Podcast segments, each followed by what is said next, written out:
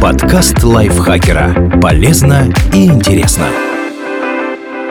Всем привет! Вы слушаете подкаст лайфхакера. Короткие лекции о продуктивности, мотивации, отношениях, здоровье, обо всем, что делает вашу жизнь легче и проще. Меня зовут Михаил Вольных, и сегодня я расскажу вам, почему люди выбирают бездействие, даже если им грозит опасность.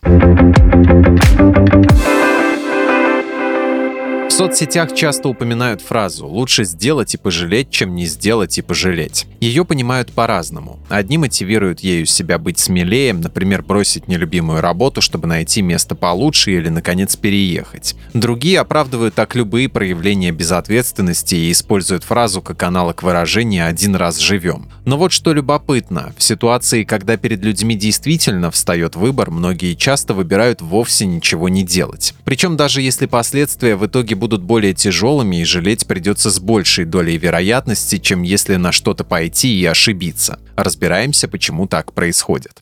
Почему мы выбираем ничего не делать? Потому что бездействие помогает откреститься от ответственности. Для примера возьмем ситуацию с прививками. Даже если не брать во внимание коронавирус, остается старая и не очень добрая корь. Это тяжелое заболевание, осложнение после которого смертельно опасны. К счастью, есть вакцинация, иммунитет после двух шотов которой формируется в 95% случаев. До ее появления крупные эпидемии кори происходили каждые 2-3 года и уносили в среднем 2,5 миллиона жизней в год. Для сравнения, в 2017 из-за этой болезни умерло 110 тысяч человек. Это в разы меньше, но все равно много. Казалось бы, если прививка так хорошо защищает, то почему подобных случаев тысячи, а не десятки? Проблема в том, что вакцинация хоть и эффективна, но не всеобъемлюща. Более того, в ВОЗ ожидают массовых вспышек кори, потому что из-за коронавируса были задержки и перебои в кампании по иммунизации. И, конечно, свой вклад в распространение вируса вносят антипрививочники, которые отказываются вводить вакцину себе и своим детям. И нас сейчас интересуют последние. При выборе делать прививку или нет на чашах весов две позиции. Одна из них пропускать вакцинацию и надеяться, что болезнь обойдет стороной, хотя последствия такого невмешательства могут быть печальными, и это общеизвестно. По американским данным, один из пяти непривитых людей, заболевших корью, попадает в больницу. Один ребенок из 20 зараженных получит пневмонию, которая является самой распространенной причиной смерти от кори у детей. У одного ребенка из тысячи будет энцефалит. До трех детей из тысячи погибнут. При этом корь переносится воздушно-капельным путем.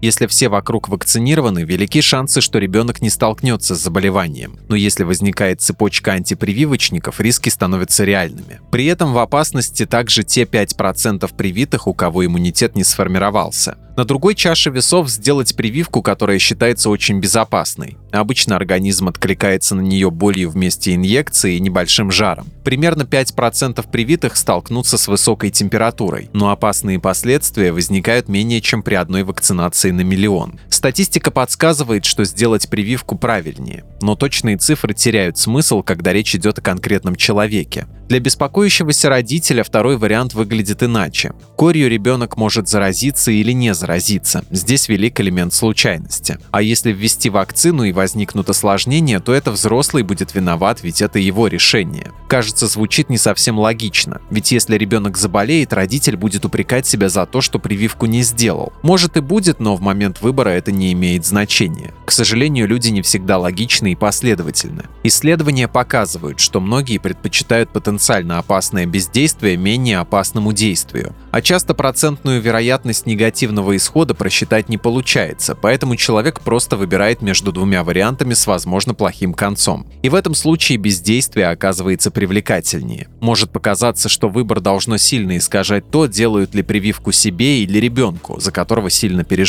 На самом деле нет. Так в одном эксперименте испытуемым предложили представить себя врачами. Они должны были принять решение относительно пациента с необычной инфекцией. Если ничего не делать, болезнь вызовет необратимое нарушение мозга с вероятностью в 20%. Однако можно провести манипуляции, которые это предотвратят, но есть риск в 15%, что сама процедура повредит мозг. Причем на ситуацию нужно было взглянуть с точки зрения заразившегося и с точки зрения чиновника от здравоохранения, чья позиция повлияла бы на несколько человек. В 13% случаев участники высказались в пользу бездействия, хотя манипуляции явно повысили бы шансы человека на выживаемость. При этом исследователи пришли к выводу, что такой выбор был сделан именно в связи с нежеланием брать на себя ответственность за плохие последствия при действии потому что вред бездействия оценивают менее строго. На склонность что-то делать влияет не только то, как человек сам себя оценивает, но и то, что о нем подумают окружающие. И здесь тоже, увы, люди в основном опираются не на статистику и цифры. Те же исследователи, что ставили перед испытуемыми медицинскую дилемму из предыдущего блока, проводили много экспериментов на эту тему. Например, предлагали решить проблему вагонетки, когда можно оставить все как есть, так что погибнут несколько человек, или перевести стрелку на рельсах, тогда умрет только один. Но интересно также, что ученые попросили участников оценить решения других. И оказалось, что к бездействию с негативными последствиями в среднем люди относятся более более лояльно, чем к действию, закончившемуся плохо. Испытуемые считали невмешательство менее аморальным, чем вмешательство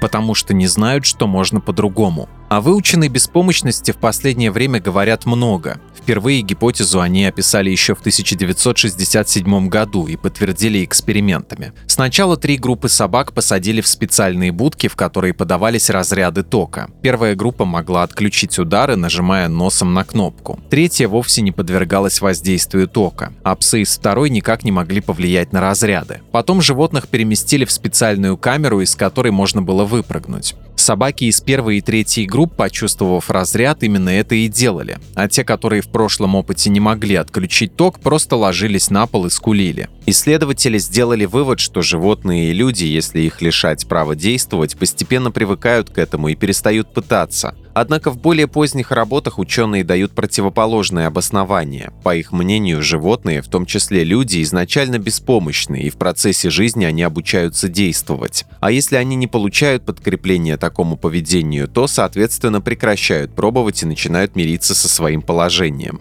Однако от перемены мест слагаемых суть не меняется. Люди часто выбирают бездействие, потому что понятия не имеют, что бывает по-другому. К примеру, Илон Маск собирается колонизировать Марс. И не просто мечтает об этом, а совершает определенные действия, которые приближают его к цели. И можно, конечно, говорить, что это богатейший человек, которому повезло с семьей. Это так, стартовые позиции на многое влияют. Но важно также вспомнить, что в мире довольно много состоятельных людей, но не так много тех, кто хотя бы пытается сделать что что-то великое. Чтобы выйти на такой уровень целеполагания, нужно уметь мечтать по-крупному и по-настоящему верить, что все получится. Если вернуться в мир обычных людей, можно увидеть совсем другое. Допустим, ребенок говорит «хочу быть космонавтом» и слышит «ну куда тебе, ты такой неуклюжий, в машине тебя укачивает, на завод пойдешь, как папа и дедушка». Подросток заявляет «хочу поступать в МГУ». А ему отвечают, ты представляешь, как сложно туда попасть? Вон у нас есть отличный вуз за углом. Выпускник говорит, хочу переехать за границу, мне даже грант в зарубежной аспирантуре дали. И слышит, кому ты там нужен, приедешь потом поджав хвост. И вообще, где родился, там и пригодился. Хотя кто-то становится космонавтом, учится в МГУ, переезжает, просто потому что верит, что это возможно. Но для нашего лирического героя МГУ и Марс оказываются примерно на одной полочке. Верхней, до которой не дотянуться, а потому даже пытаться не стоит. Потому что боятся неизвестного.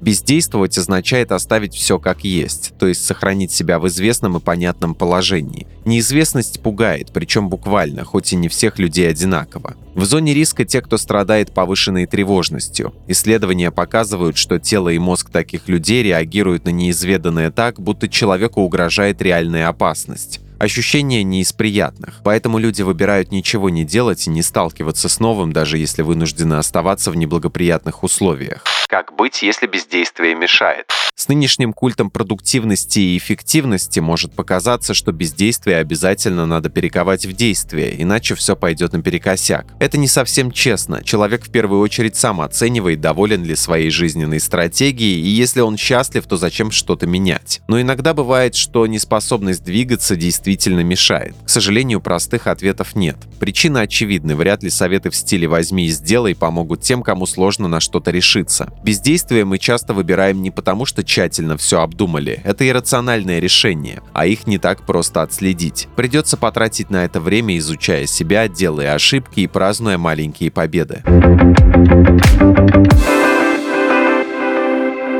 Спасибо Наталье Копыловой за эту статью. Подписывайтесь на подкаст Лайфхакера на всех платформах, чтобы не пропустить новые эпизоды. Слушайте наш кулинарный подкаст «Время есть». В каждом выпуске третьего сезона мы разбираем отдельное блюдо, его историю и способы приготовления. На этом я с вами прощаюсь. Пока. Подкаст Лайфхакера. Полезно и интересно.